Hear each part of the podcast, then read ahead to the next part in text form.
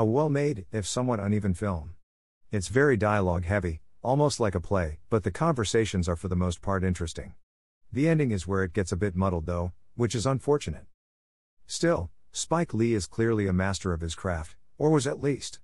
The scenes of the guys singing are strangely entertaining, especially the rap they do where they introduce themselves and their situations.